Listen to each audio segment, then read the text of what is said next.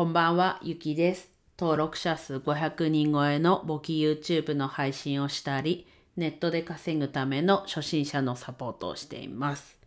はい。今日はね、3連休最後で、またちょっと夕方になったんですけども、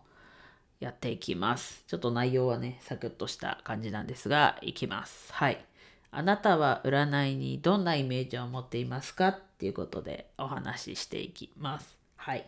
まあね、ちょっとこれの話すきっかけを言うとですね、昨日、人生2度目の手相占いに行ってきました。まあちょっと1回目はね、わざわざその占いに行ったわけでもないし、まあ昨日も、うん出かけたついでに行ったって感じなんですけど、まあ、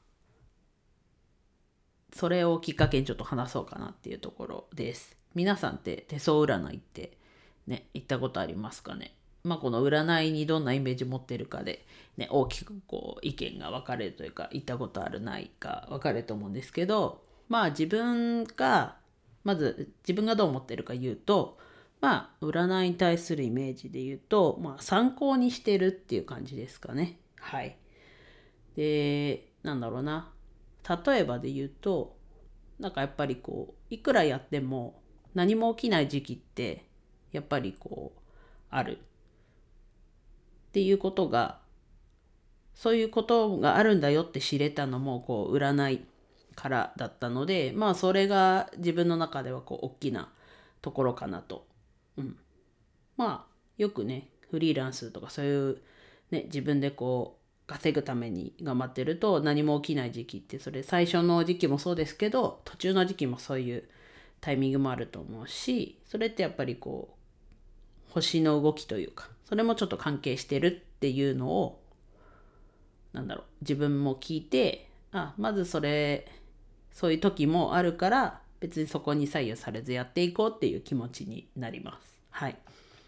で、今回、ね、手相占いをして、新たにこう、占いに対しての自分のイメージが変わったというか、ところがあったんでお話しすると、まあ、セラセラセラピー、うん、ちょっとセラピストって言いそうだった。セラピーみたいだなっていうちょっと今回手相占いをしてみて思いました、うん、なんかよくアメリカのドラマまあ自分結構ネットフリックスだったり見るんですけど、まあ、ドラマで結構頻繁にセラピーに行くみたいな描写というか場面が結構あるんですね。なのでこう何かあったらこうセラピーっていう文化なんだなっっていうふうに思って見てたんですけどまあ占いも結構こうセラピーに近いのかなと。なんだろうな。悩みを聞いてもらったり今こういう状況だからこうなんだよみたいなこうなんだろうな。こう今の状況はこうだからこうなってるんだよみたいなまあねそこそもそも占いを信じてるかどうかでちょっと左右されちゃいますけど、うん。ななんですけど、まあ似てるような感じなのかなと自分は思いました。なのでね、こう、もしね、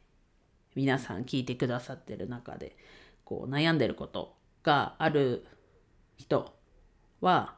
占いにこう行ってみるのもいいのかもしれないですね。なんか身近な人にね、相談とかできたらいいですけど、まあ、そこってなんだろう一面しか見えてないと思うんで、まあ、いくらね仲良くてもやっぱりこう今までの積み重ねだったりがあってこうあんまり多面的に見れないと思うのでこう第三者としてね占い師さんというかに意見を聞くというかまあ星の流れというかそういうね運気というかからこう読み解いてもらうのもちょっと気持ちが楽になる一つの方法じゃないかなと思ったので、うん、セラピーだなっていうふうに思って今日それのお話をしてみました。はい。まあね、安くはないですね。まあピンキリなのかもしれないですけど、うん。もしね、機会があって、あ、そういえばなんか言ってたなって思い出して、ね、やってみようって思ったら、ぜひ、ね、体験してみる。まあ何でもこうやってみて、あ、なんか違うなと思ったら、まあ、ね、一つのネタにもなりますし、うん、